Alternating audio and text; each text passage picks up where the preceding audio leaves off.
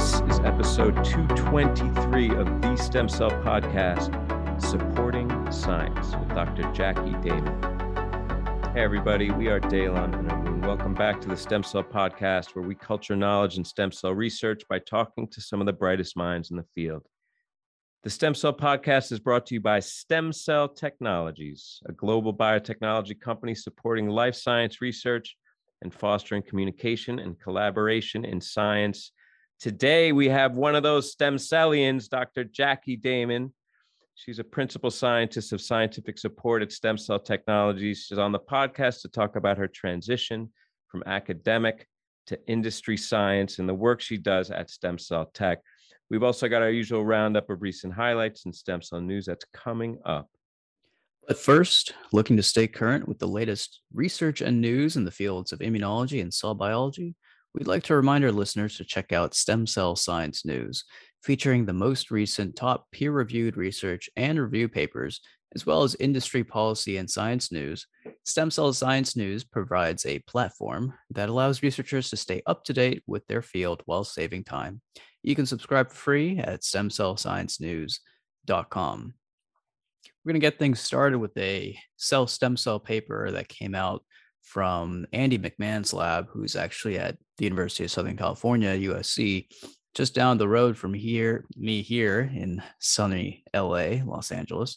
First author here is Tracy Tran, and Andy McMahon's lab really, well, he's actually the director of the USC stem cell program, and he's been working on the kidney for uh, quite a while now. They've recently adapted and developed this really cool scalable kidney organoid system that they can use to model different disorders of the kidney and this is one of the kind of the fruits of their labor that they're showing here in cell stem cell this is a, a paper that came out a few weeks ago but i still wanted to cover it i think it's pretty relevant to the things that we like to talk about here on the show and I'm a fan of stem cell science in LA. What sue me? a scalable organoid model of human autosomal dominant polycystic kidney disease for disease mechanism and drug discovery. Like I mentioned, first author here is Tracy Tran. Um, so we know we've talked about organoids all the time on the show. Uh, we can use them to, to model human development, disease, and potentially even use them for therapeutic options in some circumstances. And the other paper I'm actually going to be talking about in the roundup is also an organoid related paper, and it has I think it's it's also very translationally oriented. We'll get to that in a little bit. It's about T cells. Here they're reporting a modified human kidney organoid system that's generating thousands of homogeneous organoids. This is an important point to remember in the organoid uh, studies is that you have to make homogeneous organoids that can't be heterogeneous. You have to be able to reproduce them in a roughly equivalent way. Each of these organoids, these kidney organoids, contains one to two nephron like structures. Of course, the nephrons are important structures found in the kidney and they did a bunch of single cell transcriptomic profiling and also immunofluorescence validation to confirm that these nephron like structures are similar to their true counterparts in the body. Uh, there's distinct morphogenesis um, and comparable to human nephrogenesis. I think what they're showing here is there are some signs of immaturity, as you might expect. These are, you know, stem cell derived organoids. Stem cell derived cells are in, immature for the most part, uh, but they are, you know, relatively on par with what you would find in vivo. And so the, what they did is they took this platform and then utilized it for therapeutic screening. And I think they they focused on a disease in polycystic kidney disease, which has a really interesting and prominent phenotype. You have these cysts that are forming in the kidney. And the interesting thing here is that they're able to reproduce the formation of those cyst like structures uh, in these kidney organoids, too.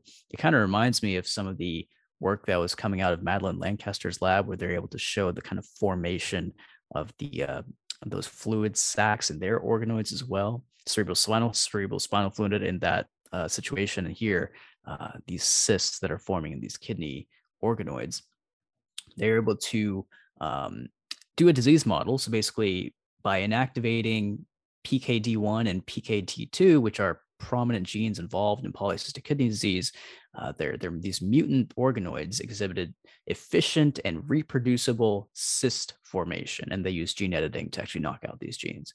Okay, so the the other cool thing is these cystic outgrowth in, in these organoids could be grown for months to actually grow these centimeter sized cysts, which is wild if you think about it. An organoid creating a centimeter sized cyst in vitro. Um, and then they did a the next step, the obvious next step, which was to do a drug screen to find pathways and compounds that would be able to alle- alleviate the cyst formation. Uh, used a large protein kinase inhibitor screen in a live imaging assay to identify a few compounds blocking cyst formation, but not the growth of the organoid. So that's important, right? It can block the disease phenotype, but not necessarily block the growth of the organoid, which is equivalent in this situation to kind of the, the kidney as it would be. So you don't want to hurt the kidney, but you want to kill the disease.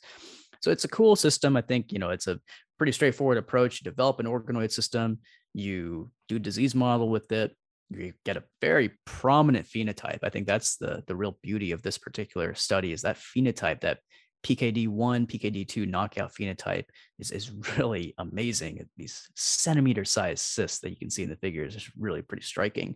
And then utilize the system for a drug screen, right? And the next step is certainly what are you going to do with this? Can you take some of these compounds that you discovered in this drug screen and use them for clinical applications for polycystic kidney disease? That's that's the hope. And uh, I think it's for those of you who haven't listened to the show too much, this is an example. This paper really exemplifies the power of organoid biology as we're seeing right now. This pathway, this workflow from discovery research to translational. I think that's really the power of these model systems.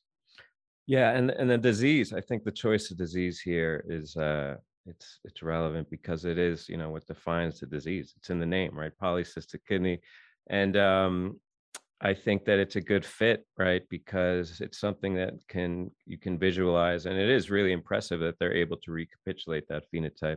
But I will also say that yeah, when you're working with embryoids, organoids, any type of thing, a cell-based structure, cyst formation is kind of like built in, right? So uh, as I said here, they do a very careful job of, of showing that the with the controls associated and, and by knocking out the genes um, showing that the phenotype does follow from these manipulations. But I think it was really a good fit in terms of uh, it's a it's a phenomenon that uh, manifests readily um, in these embryoid or organoid systems. And I, I, think they do mention it actually in limitations is that I guess next step, next steps in addition to seeing whether these drugs are are real uh, candidates in the disease context and in, people perhaps or animals first I guess um, the other the other real question is while you may recapitulate the cyst formation um, there is still some question of how that weighs on the disease manifestations in terms of the function you know the function of those kidney organoids and whether or not um, that can be rescued uh, by the, these same drug candidates. So yeah I, I think a really good good example of how you can apply uh, these stem cell pluripotent stem cell systems to really get a good granular view of, of disease mechanisms. Um, and yeah, a, really, I think, high profile study in cell stem cell. Uh, I'm glad you uh, brought it into the fore, Arun. Yeah, it's, I think, a good one to cover. I think it's also kind of a reflection of how, um, you know, some of these high profile stories are perhaps in part high profile because of the really neat phenotypes that you see associated with these organoids, like the cyst formation in this situation, carcolar and these hairy organoids, right? Remember that the hair forming organoids? That was pretty wild.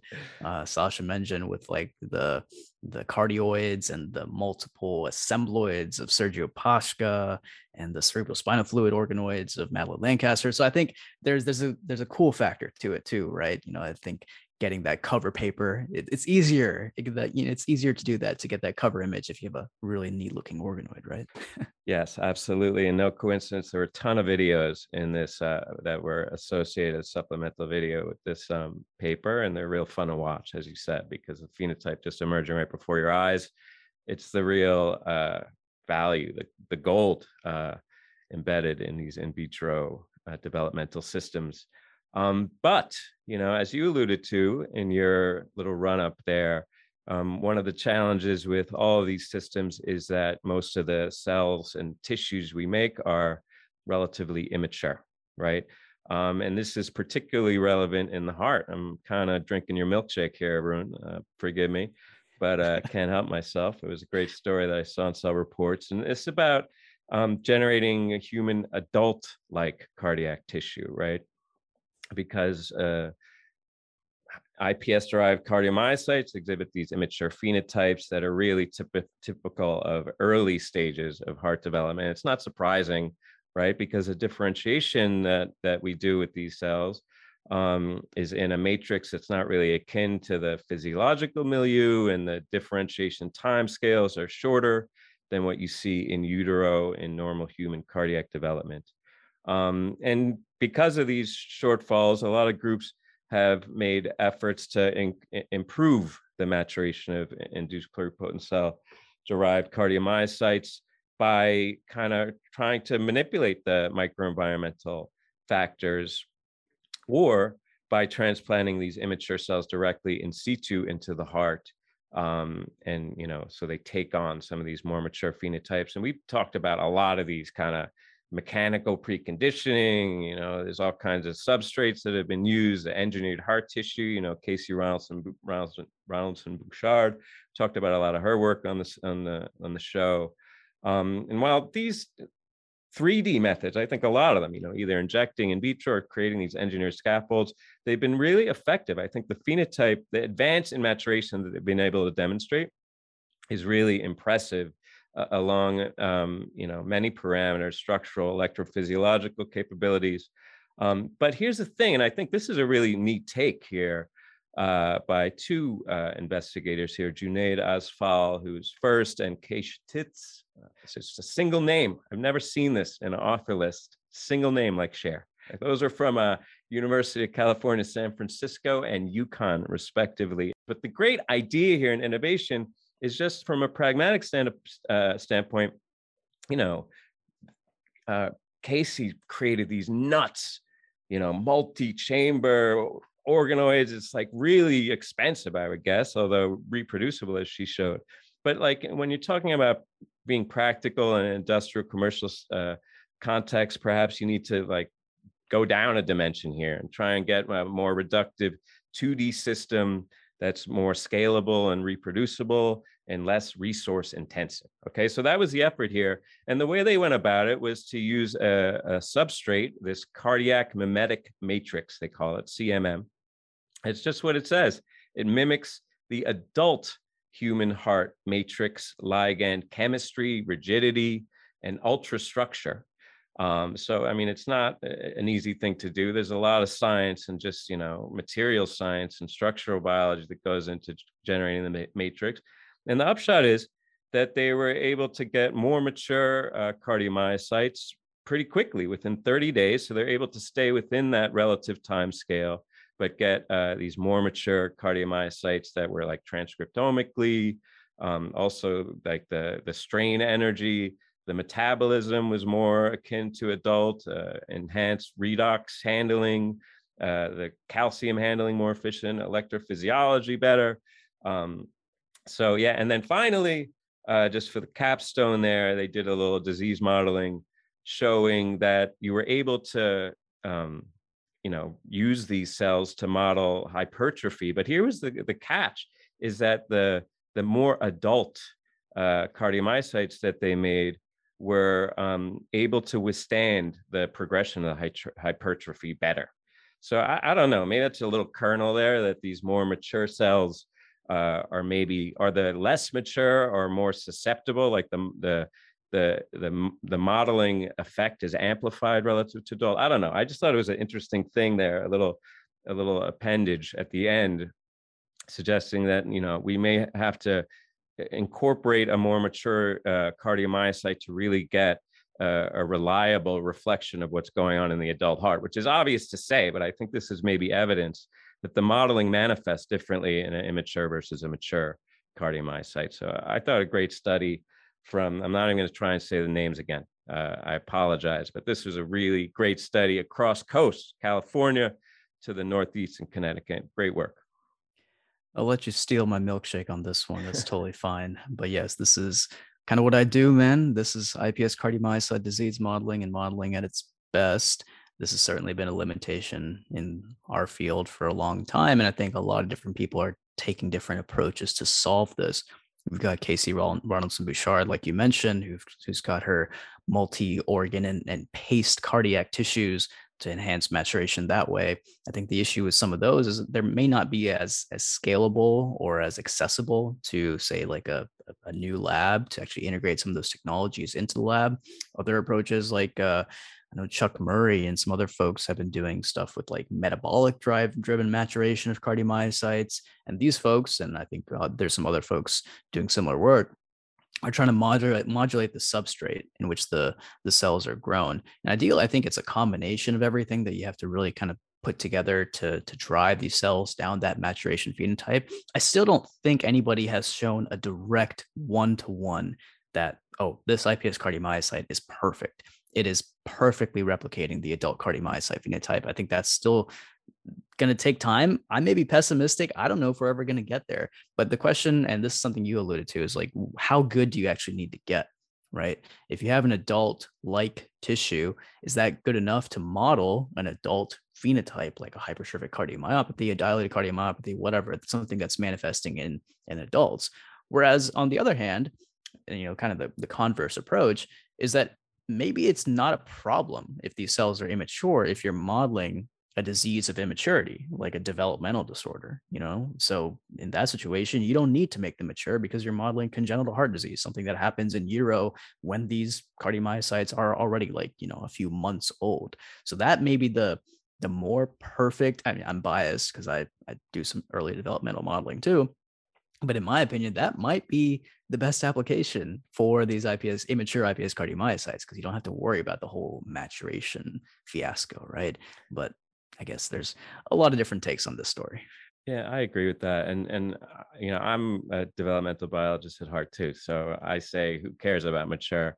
And uh, from a pragmatic uh, point of view, also, I think that um, you know, eh, you can model maybe some aspects, some facets of the of the the phenotypes and disease, um, and and maybe that's enough to to make progress, right? It doesn't have to be perfect, as you said, and and for me, really, the the the great thing about this story is this idea, and I think that it's per- permeating the field generally. Evangelos Kaskinis at the at the ISSCR, he had a great talk that I, I caught about taking the matrix um, to to make better cells in the brain and and cells that would would be better uh, would model uh, disease phenotypes better. So I, I I feel like this is not brand new. It's maybe an old idea that is really reaching maturity now, and a lot of no pun intended, and a lot of groups are really applying it um, in in every uh, tissue and organ system. So it's an exciting time. I think getting toward uh, more native and physiologically relevant tissues and organs.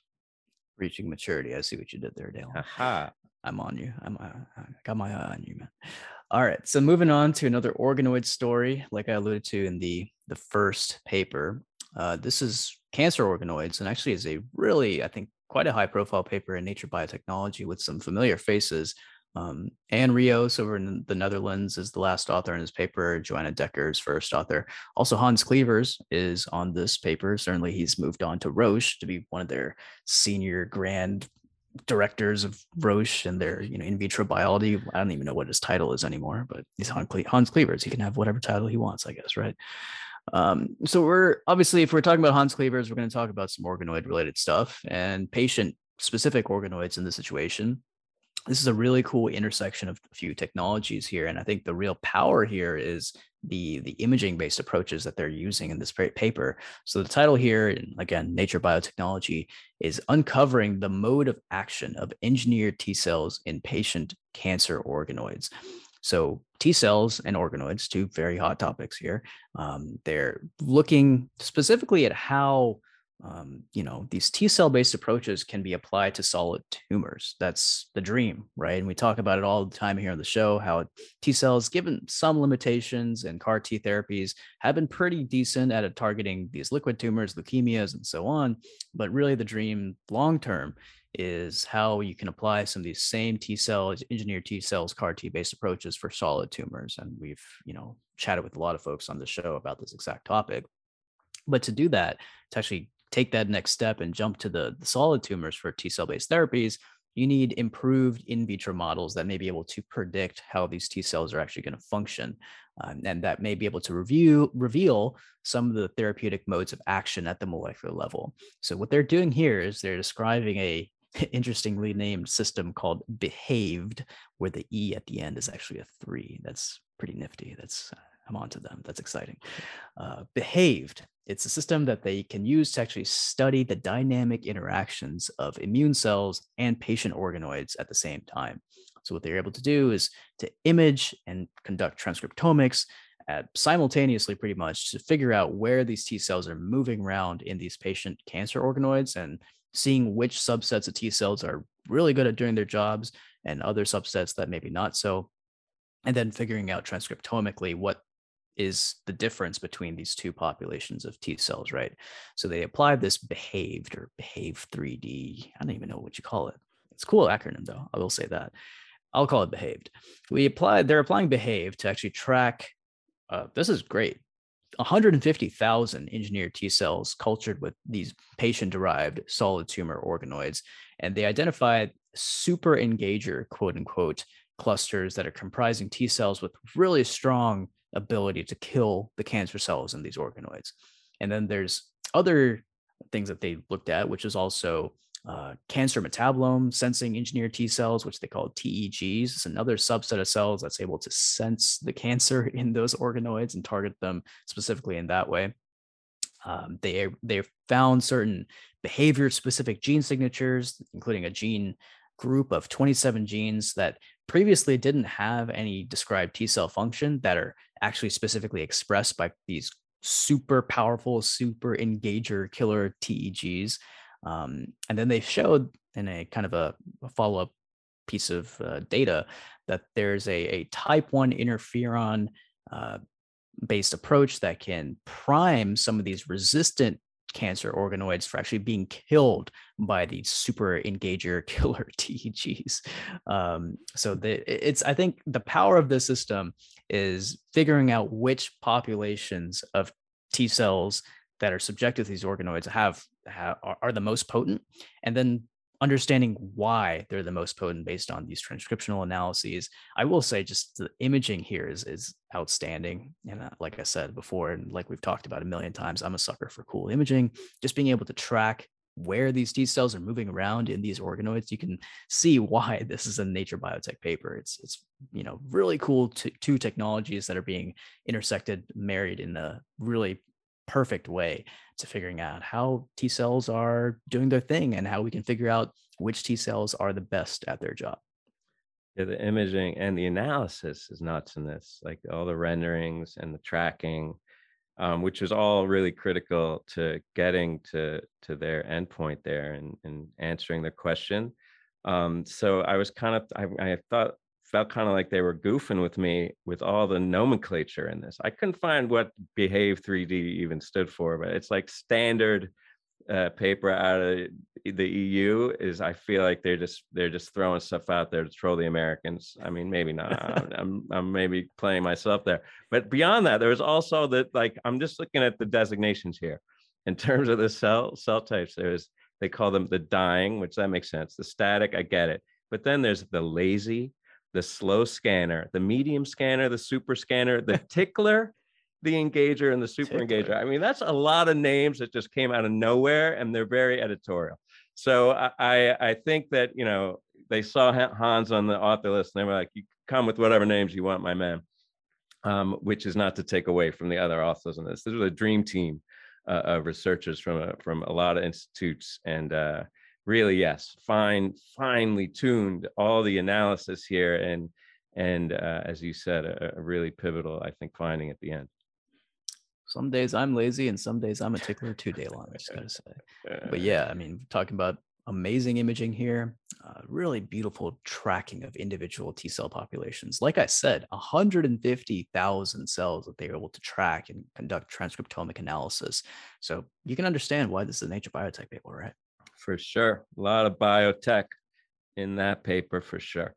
Um, and uh, now we're staying in the blood here. You know, it's funny. I think what's interesting about the blood, which is everything, frankly, but one of the more interesting things is like the diversity of treatments that have come out of it, exemplified, I think, by CAR T, right? And probably I would argue that one of the more revolutionary therapies of the last 20 decades has moved the needle in a way like nothing else.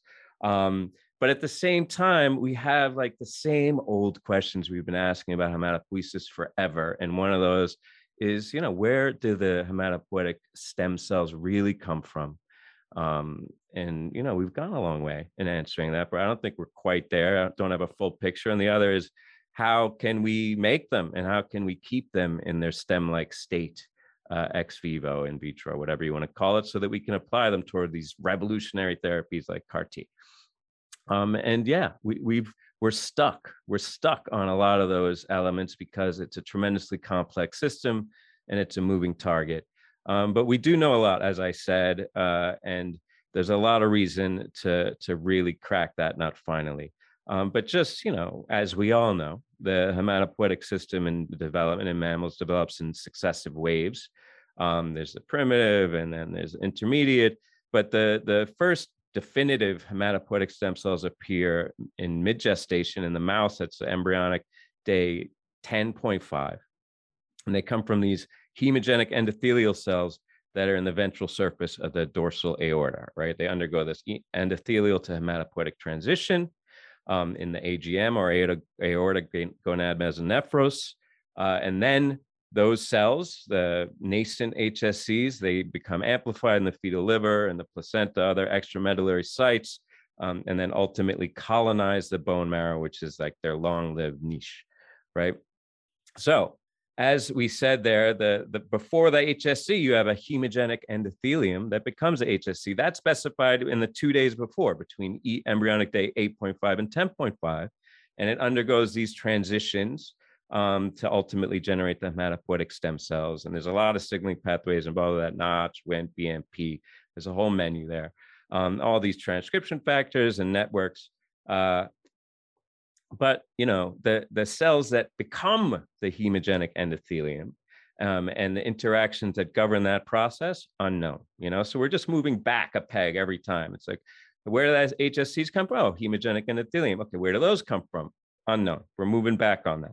So one of the candidates, uh, uh, both for the cell of origin as well as some of the niche-derived factors that may be supporting the process, is mesenchymal stem cells. Why? Because in the bone marrow, of course, and everywhere really, mesenchymal stem cells are emerging as a really potent regulator of cell homeostasis and mobilization, differentiation, a lot of things. Um, and in the bone marrow, it's very well established that mesenchymal stem cells are a critical part of the of the niche. So, based on that idea, um, uh, Vache Chandra Kathan and uh, John Pimanda, who are both at the Lowy Cancer Research Center at University of North South Wales, or um, New South Wales, sorry, in Sydney, Australia.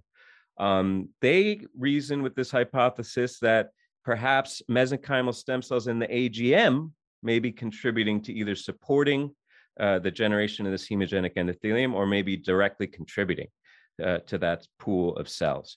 Uh, and so they focused on mesenchymal stem cells, of course, in the AGM um, during this endothelial hematopoietic transition. And what they showed, and, and this is kind of under underrepresenting the amount of work that went into this. They had a lot of different mice to track mesenchymal stem cells and unique cell populations.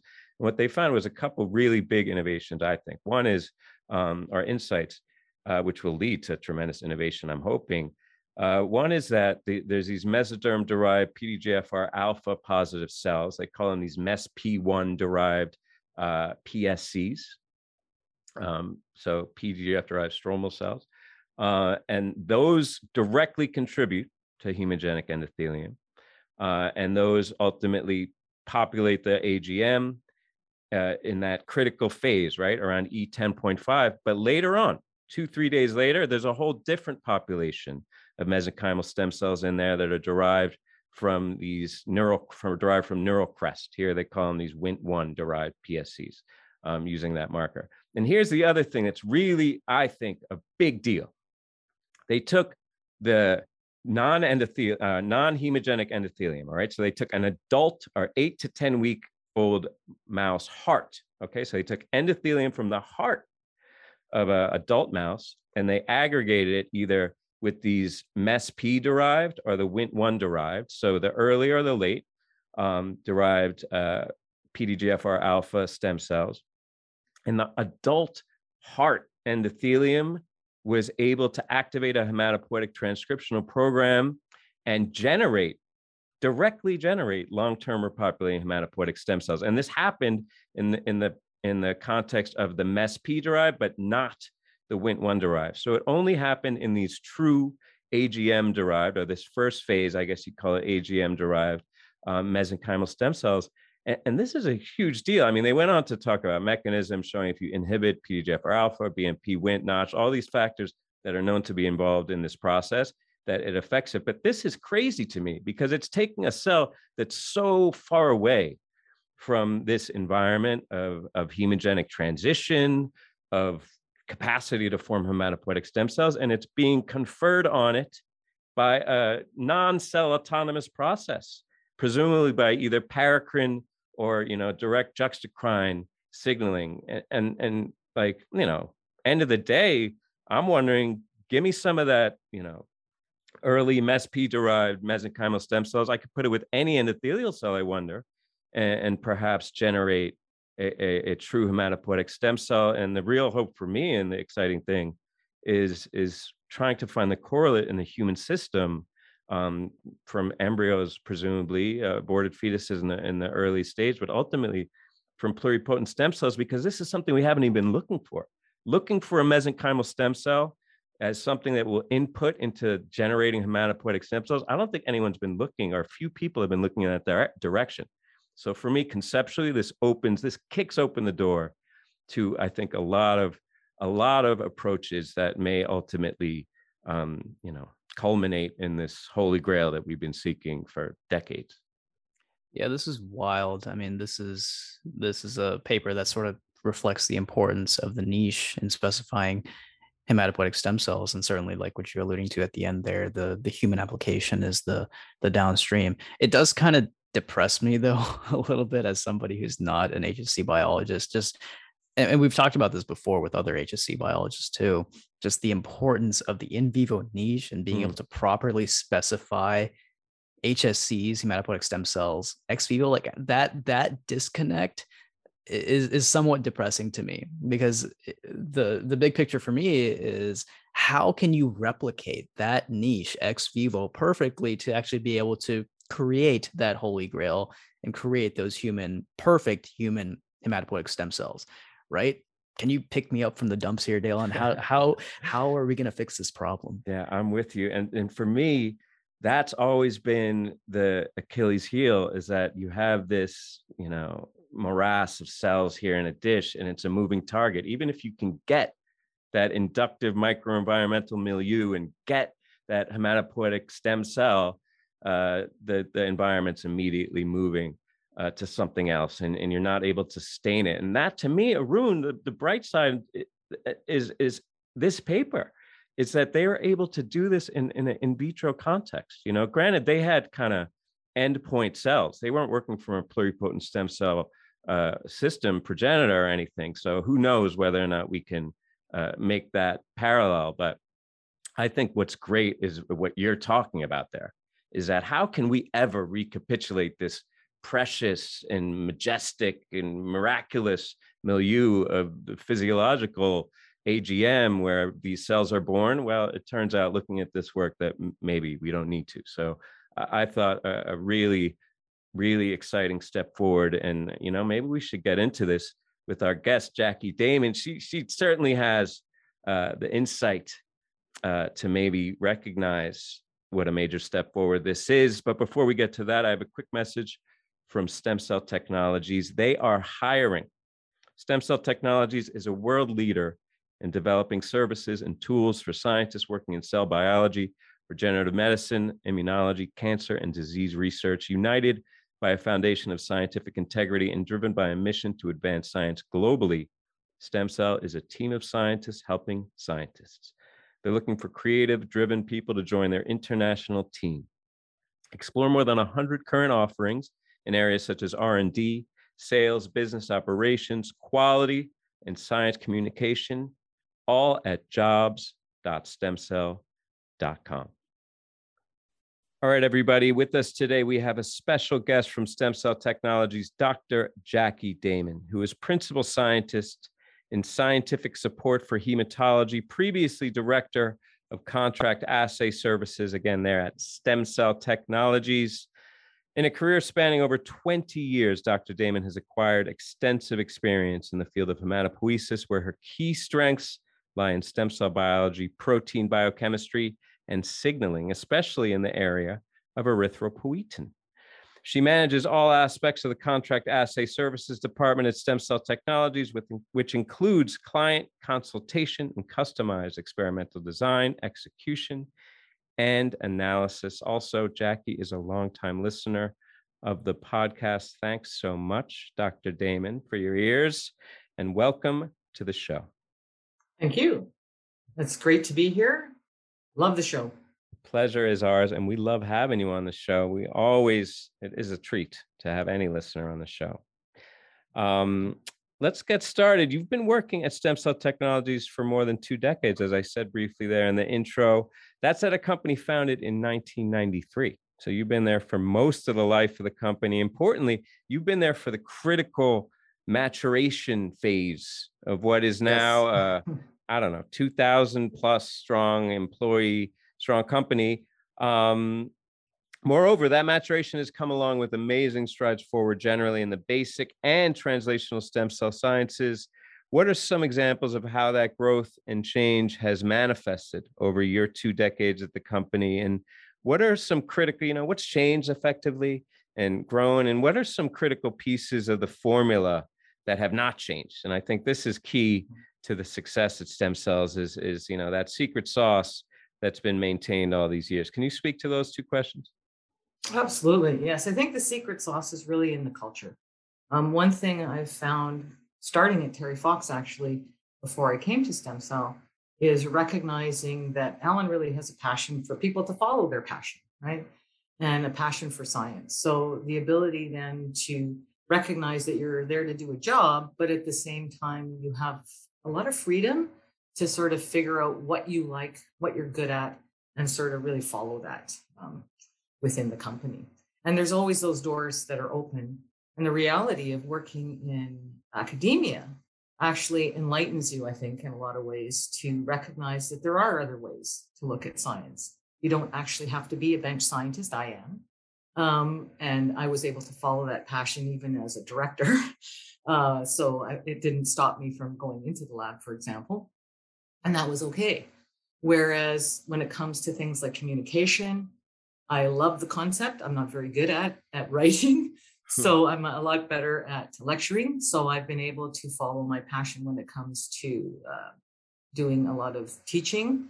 Uh, and the communication part has always been to me really important to make sure that people really understand that science isn't just one thing. Uh, there's a lot of aspects to it, and that's really changed since I started. Right, mm. um, in in uh, you know coming out of a career of academia.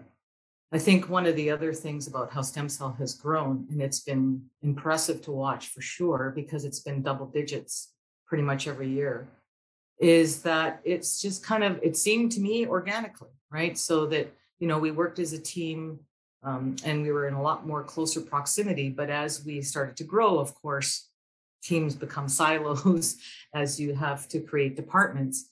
But at the same time, because we were so used to teamwork, I think the reality of what needed to happen next was sort of really understood by everybody involved, right? We we didn't have a facilities part department at one point, and that was okay because we took care of our own equipment. Then, you know, eventually we got too big for that, so we ended up with a facilities department.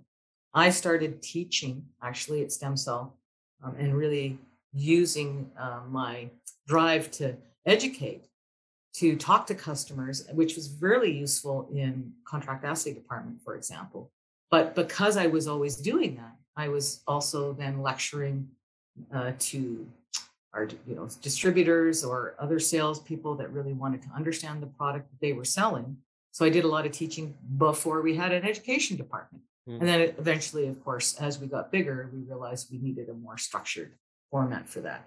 So things have sort of grown organically. Um, there, it's always been one of these. This year, we're going to hire and set up these new things, and so always keeping up with that has been a challenge. But at the same time, when it helps you in your job, um, and allows you to actually have more people to support you in all these different aspects. It uh, it just didn't seem like it was growing fast. Um, I I think from a management standpoint and probably upper management, they thought, "Holy cow, how are we going to uh, keep up with all of this?"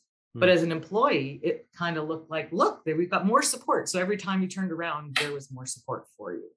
So from an employee standpoint, it's been fantastic.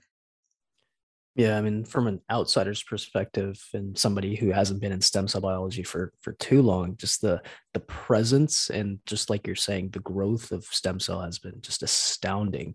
And yes. now the just the the overall command presence that you your, the company has in the field is, you know, I think in my opinion, unpar- unparalleled, really. Yeah.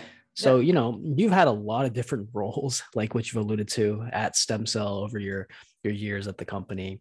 Um, so let's actually, you know, dive a little bit deeper into what a, a day in the life of Dr. Dr. Jackie Damen is like. You know, what's it like to be a principal scientist, have a hand in education, uh, be involved in contract assay services, um, and also maybe if you could talk a little, I mean, you're maybe not directly involved with this as much anymore.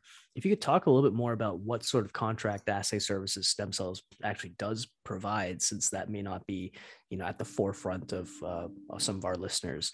Um, you know what our listeners are expecting to hear. So, tell us a day in your life, what it's all about, what you do, how you're able to extract as much as you can from the workday. Absolutely. Yeah, that's a really good question. I'm going to start with my day in life when I was a director in services because it still brings me back to um, what I enjoy the most, which is, I think, part of how the department evolved in the first place. So within stem cell technologies, we recognized that we were getting a lot of requests from customers, um, and especially pharma customers, that you know this is a a great assay, and in this case, I'm talking more about using methylcellulose and the colony forming cell assay, which is really the crux of uh, the sort of core product that started stem cell technologies. And, but it's a very versatile assay, right? It can measure a lot of things. It can measure growth factors. It can measure whether your cells are, you've induced stemness within your cells. So there's a lot of um, things that you can do with a, you know, seemingly simple um, in vivo, in vitro assay, excuse me. So uh, having that sort of under my belt and working, I came out of academia and then did a you know, clone the gene, did a knockout, used the CFU assay to really understand the effects of the knockout and how it in, increased the sensitivity, for example, of myeloid progenitors. I really understood the basics of that assay and really preferred in a lot of ways to continue to um, do experiments, right? I was always been sort of driven by getting my hands dirty and, and planning and doing experiments. So as we were getting these requests, we realized, wait a minute, we can do this. We can actually do this internally. People don't always want to get trained on how to do uh, the assays, for example, or how to use the products. So, can we use those since we are the experts and provide a service for people that um, need to do testing especially for novel drugs. And this is kind of where my passion has always been, having done a, a PhD in tumor progression and really understanding the power of drugs, um, having done a bit of a postdoc and had the pleasure to, to meet, in a lot of cases, Brian Drucker, who was an inspiration as to really understanding how you can use signal transduction and identify drugs that then could be more specific and less side effects that was kind of happening at that time where we were getting requests for can you test my drug um, in your experiments and the way you set up your assays? So that's really what started contract assay services. And at the beginning it was definitely a learning curve. Um, what are the processes? How do you interact with customers who want this? What do you need? Um, we had to understand the fact that you had to you know uh, create sort of a proposal for customers so that they could see well what what are you doing? What would you like to test? How can we help you with that? What you know clinical problems are you having? We had one person tell us at one point that um, they had gone into the clinic and their patients with this new drug and their patients had anemia. And could i explain to them what was going on? So when we took that drug and put it in the cfu assay and there was no erythroid colonies he was very happy. And I'm like, I don't know if you should be very happy. Um, your drug is causing problems with erythropoiesis. And he's like, no, no, no. Now I know it's not an effect on EPO production.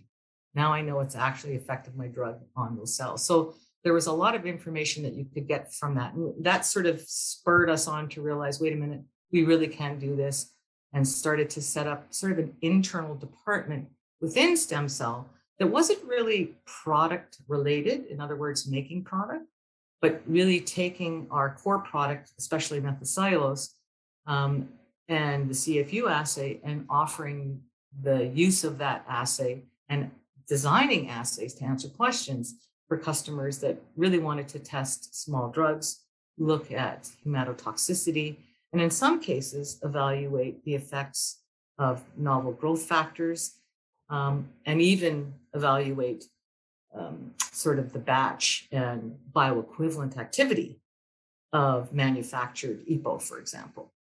Um, if you were looking at understanding your manufactured batch compared to either uh, some kind of control that kind of thing. So yeah, it really underscores the uh, the tagline of stem cell technologies. There, scientists helping scientists. I don't know that that was kind of built in right from the start, and and not even just in like a kind of altruistic philanthropic. It's good business sense, right? You sell a product. You want people to use it correctly, and also you want to help people use it to the max potential. And that what's great about, I think, a, a scientific product company like stem cell technologies and you know this sounds a lot like an advertisement but i genuinely believe this is that you know you you learn from the scientists as they're using your products and you understand increases kind of the scope of potential use for your product just from a you know a business standpoint. There's a real huge up upside there. So um, it, it, totally makes sense to contract assay services and I, mean, I, I can imagine that the there's a multiplicity there that as you develop more products there's just more services that you can provide.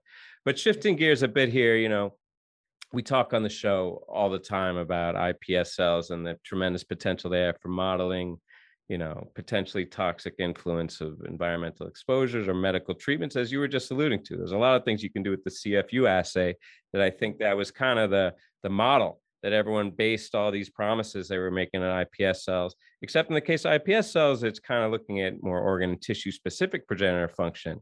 Um, but as you were talking about, hematopoietic cells, they are the primer, right? Uh, they were the first stem cell therapy and really the first assay outside the body that was so robust and provided so much insight. Um, but what what do you think makes hematopoietic cell systems so robust? um, if you could just put into words. You alluded to it there, but it's been a bit of a challenge, I would argue, for IPS cells, not least of which has to do with getting those cells. Um, whereas hematopoietic cells, you know, you just pull them out of the body as primary cells. But apart from that, um, what do you think it is about the hematopoietic systems that make them such a robust model uh, for, you know, tox and, and disease and, and pharma and all that? Yeah, I definitely am a proponent of hoping that we get more model systems from the IPS system that allows us to do a lot more drug testing in vitro. And, and it's coming, right? We've got intestinal organoids. When it comes to the CFU assay, I have referred to it um, as the original organoid type assay, um, only because we recognize that the blood system is used to being sort of more free floating. Um, it isn't sort of tied to what is now a really exciting field of mechanotransduction, um, if I had to do this all over again, I'd love to be involved in sort of understanding that. It's just amazing that every time we look at the science, there's another layer. Um, but the reality is, those cells do divide a trillion times a day.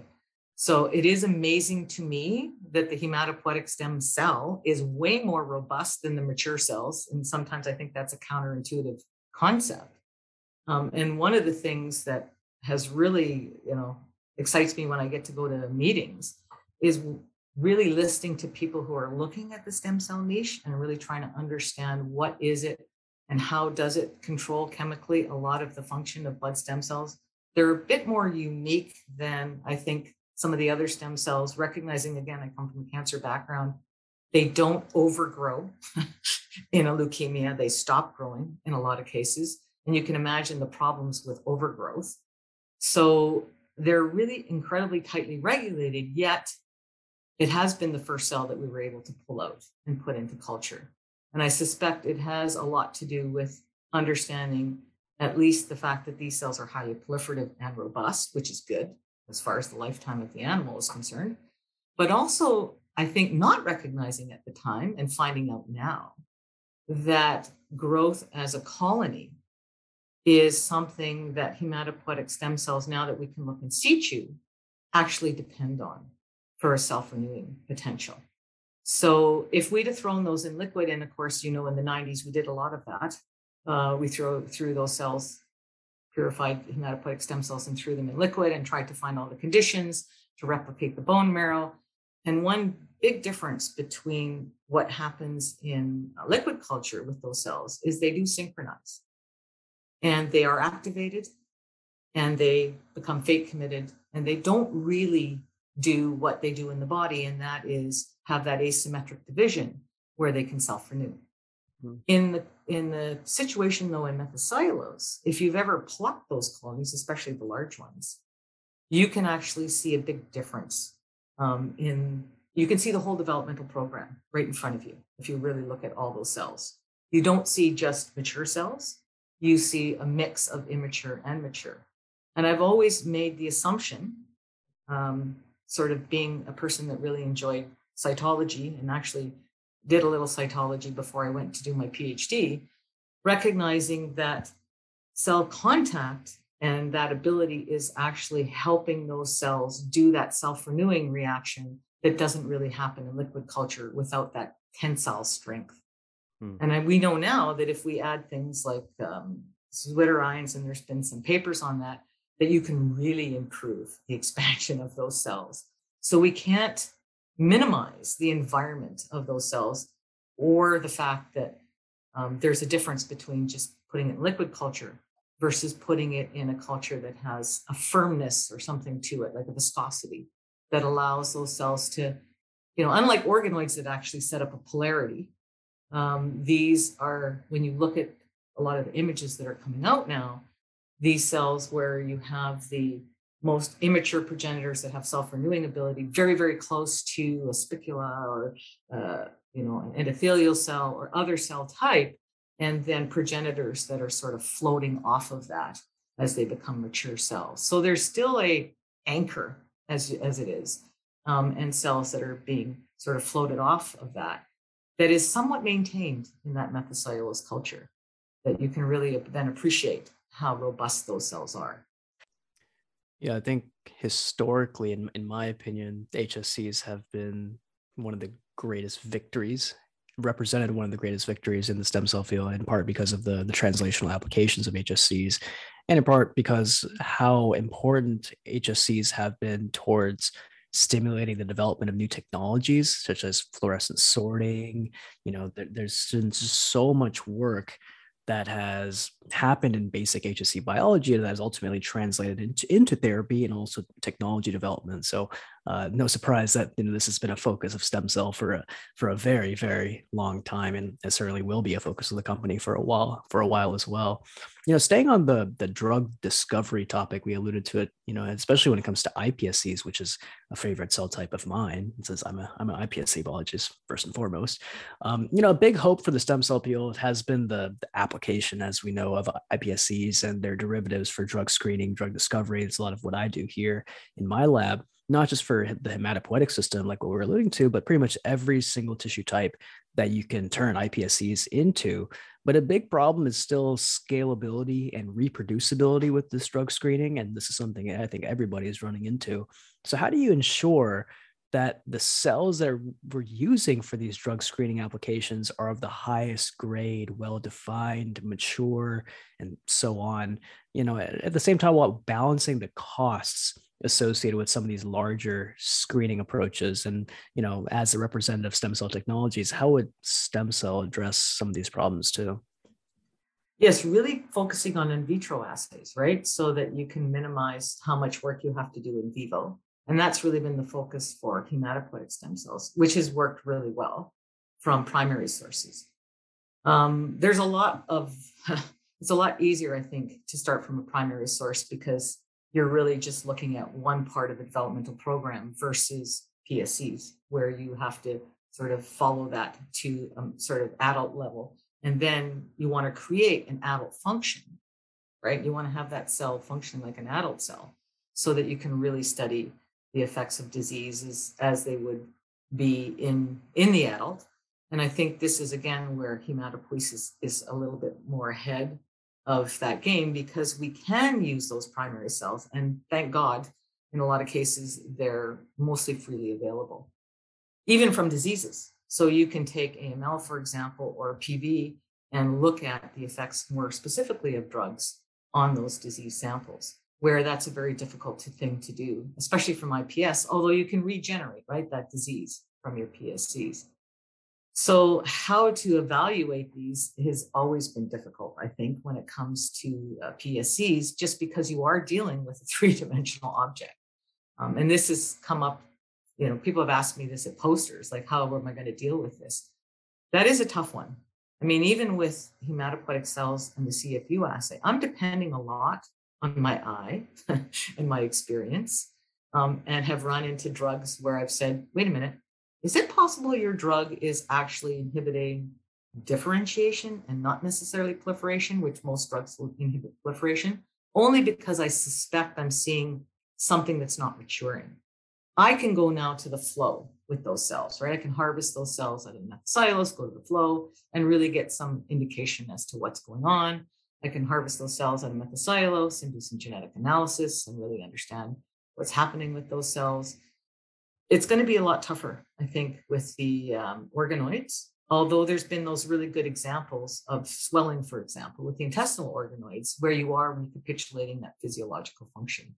So, from what I'm seeing, is it's all going to be about recapitulating a very specific um, physiological function that is we recognize is the cause of the disease or the disorder that then you have to figure out well how do i measure this? And what is the best way to look at that?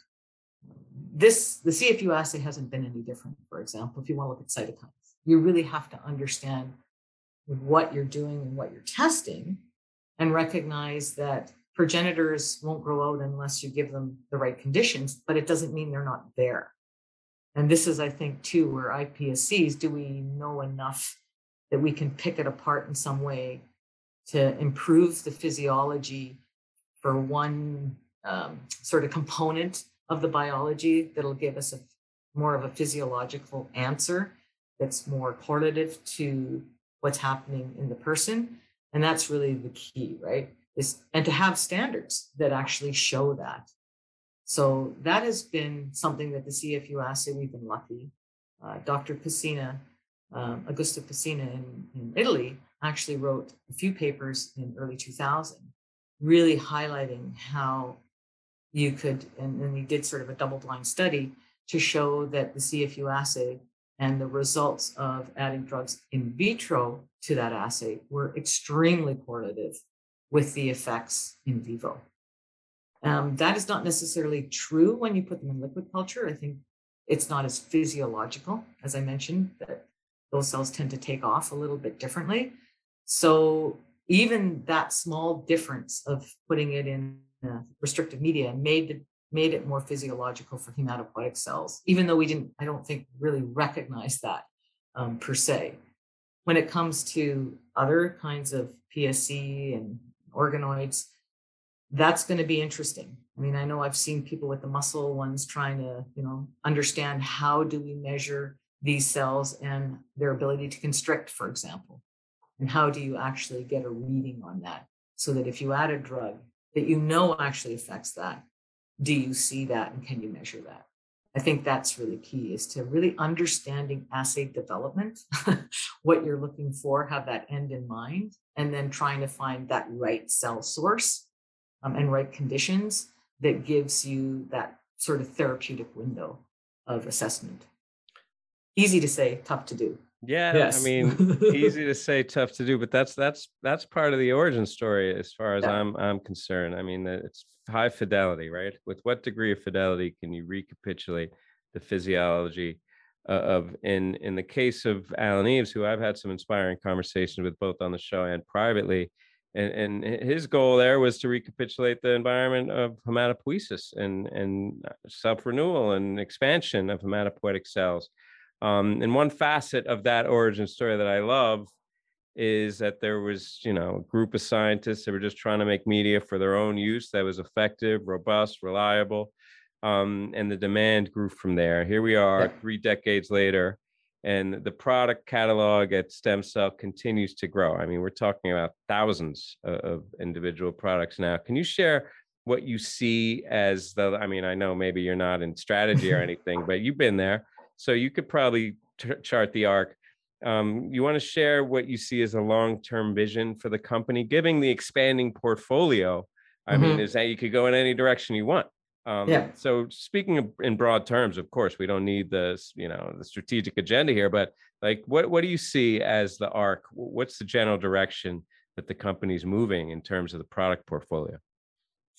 I think I'm going to go with Allen's tagline of "Scientists helping scientists," um, and recognize that always is the focus. And I think even before, as we mentioned, having that tagline, that's kind of what our focus was. So paying attention then to what customers are telling us, right? So, what are they telling us that they need um, as far as tools so that they can move things forward? And then paying attention to when they do move these forward, what is the application that seems to be the main focus of those tools so that we can start to figure out okay, if that's the application, how can we support that application? And this is where we have sort of moved from individual products per se to more of a workflow so that you have a full integration of starting with a cell and ending up with a, with a good analysis of whatever it is that you're looking at and whatever tissue type you're looking at. Of course, there's a lot of uh, room in there to for development, especially when it comes to assay development and what are you measuring and what is the application. So it's been a progression over the years.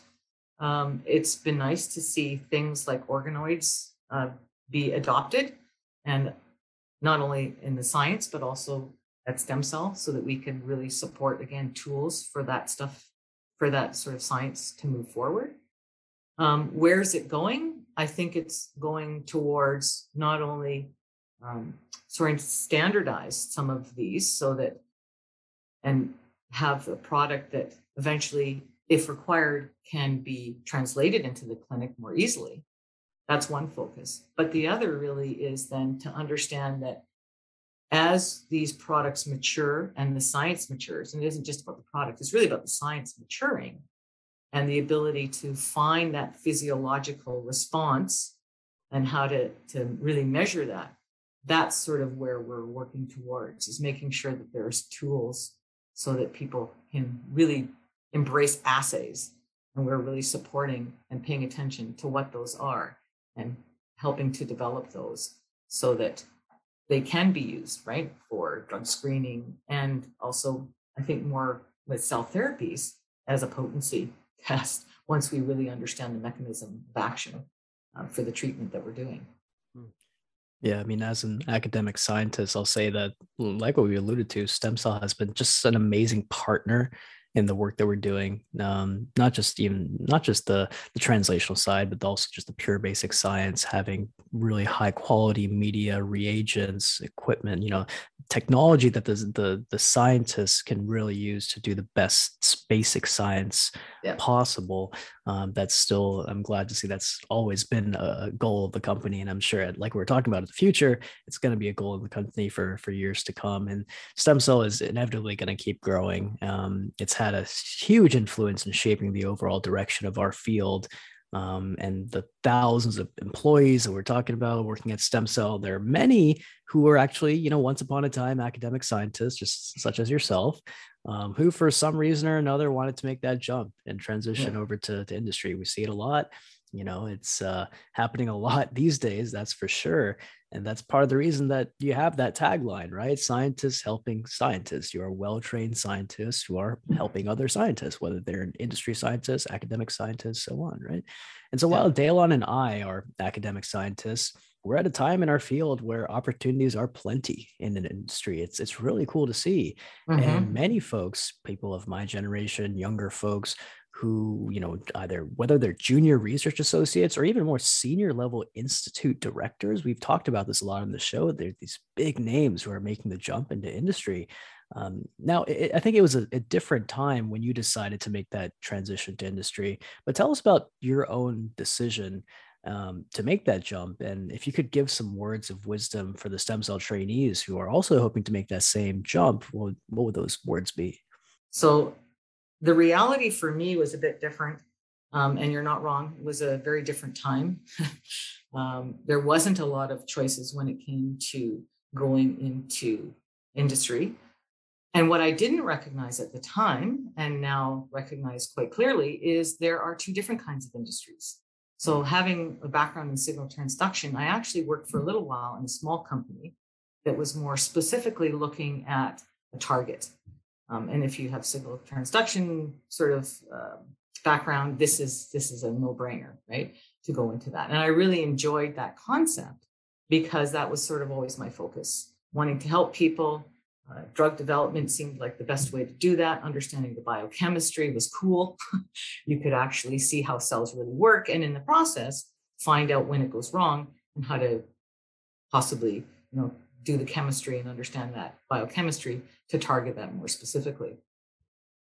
Having said that, because I was very logistical and always wanted to keep my hands in that space, recognizing that when you necessarily when you go into academia, it's not just about having fun in the lab um, and following what you want to do. You have a lot of other responsibilities.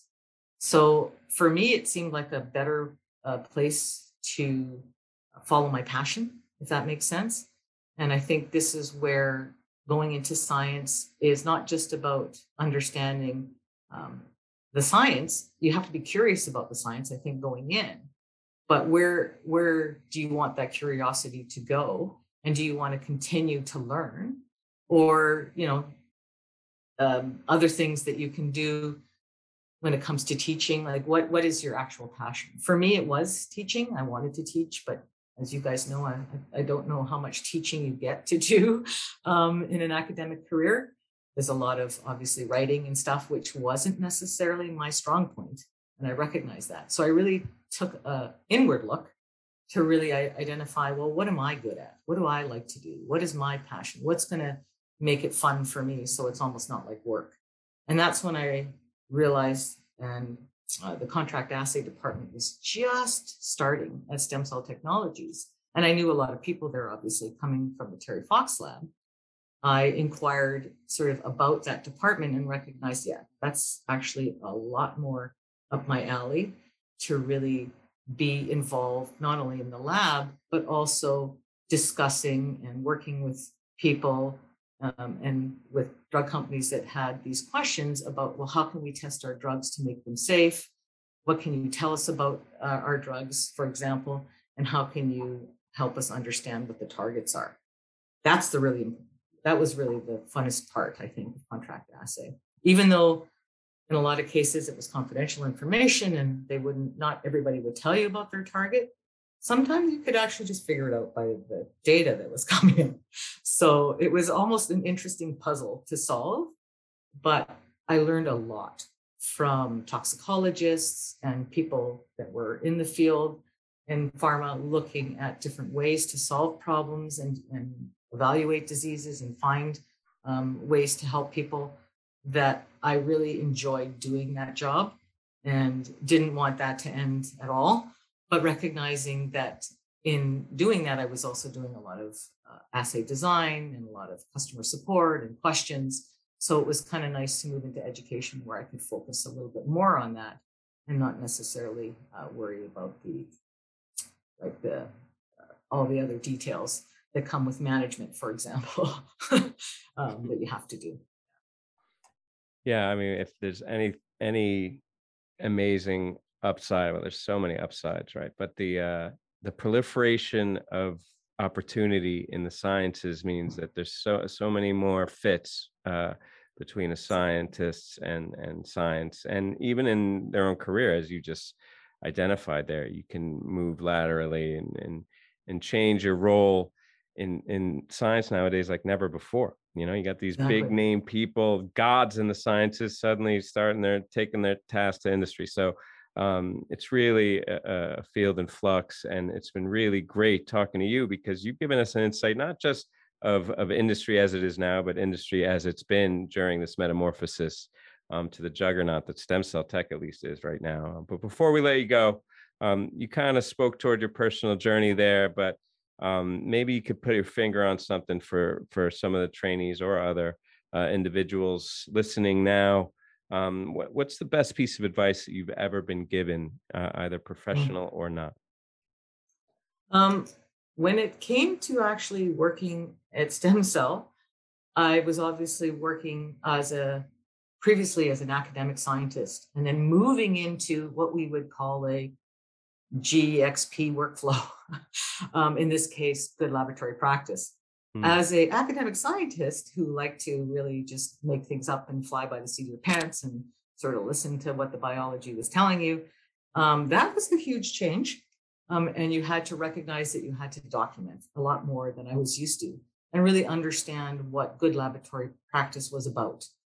So one of the best advice I got from one a company that audited me the guy kind of pushed me aside and he said, just so you know, GLP is something you always strive towards, but never actually are. And I'm like, okay. so he's like, it's always changing.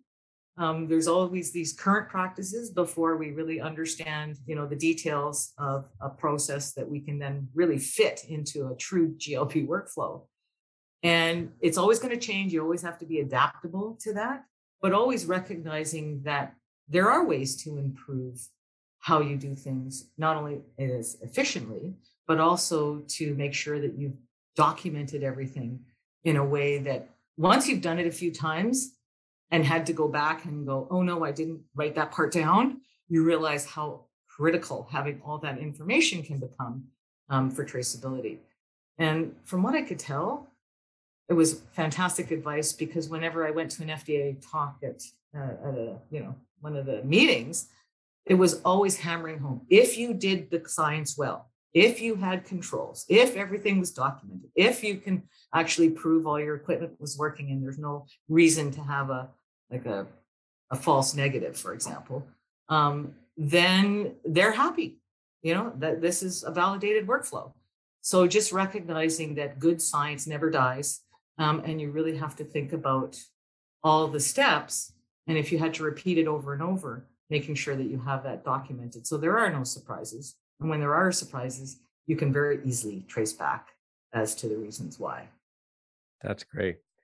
GLP, it's not an endpoint, mm-hmm. it's a state of mind, right? I mean, that's some it truth is. there because it's never what you what you think, right? You can't anticipate what's going to go bad. I know Arun was telling me the other day about how his diffs were in the crapper for weeks and he, he tried everything and in the end it was the meter on the incubator was reading wrong. You know what i mean? No. it's like only because he had the records of the yep. of the the manual mm-hmm. read could he then verify that? So yeah that's the thing right? If you have if you have the glp there and you never stop grinding then uh, you can keep the science going. That's a great piece of advice. Finally before we let you go if you were not a scientist god help us all what would you be yeah, that is also uh, an interesting one because I enjoy science so much. I actually applied to vet school um, when I was in my undergraduate, and I have a feeling now that I would have been one of those pathologists in a in a drug company doing what they call scientific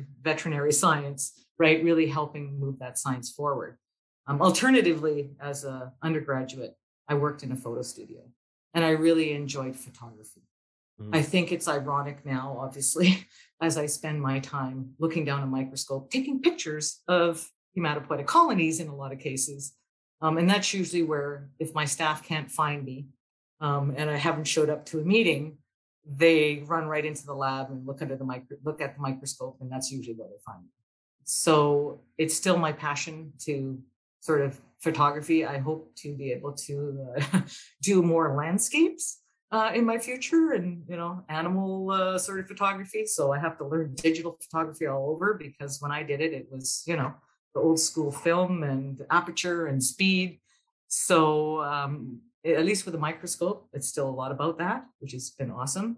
But I really have to catch up on my digital photography in the future and follow that passion, I hope, as I re- move on and retire at some point. I totally get it. I mean, the common denominator there for me, it's it's results, right? Results, results, results. You do an experiment, you get a result, and and with digital photography, it's kind of immediate gratification. I think you might be disappointed that you lost out on the process, but I'll tell you one thing: you've been working your whole career toward positive results at Stem Cell Tech, making results for the rest of us be robust and reliable, and we all appreciate that. And more than that, we appreciate your time today and sharing with our audience. Thank you so much, Dr. Damen, for speaking with us and sharing. Well, thank you. Um, it's been a pleasure to meet you both and uh, to be invited. All right, you guys, that brings us to the end of this episode. Don't forget to subscribe to our newsletter at www.stemcellpodcast.com to get the show notes, including an episode summary and links to all the interview and roundup papers. You can also reach out to us on Twitter at Stem Cell Podcast or by email at info at stemcellpodcast.com with feedback or to suggest guests. We had a great one on this episode, a little peek behind the curtain at Stem Cell Technologies. Thanks so much for their continued support and for the thoughts of our guest, Jackie Damen. Be sure to catch us in a couple weeks for another episode. We'll see you then.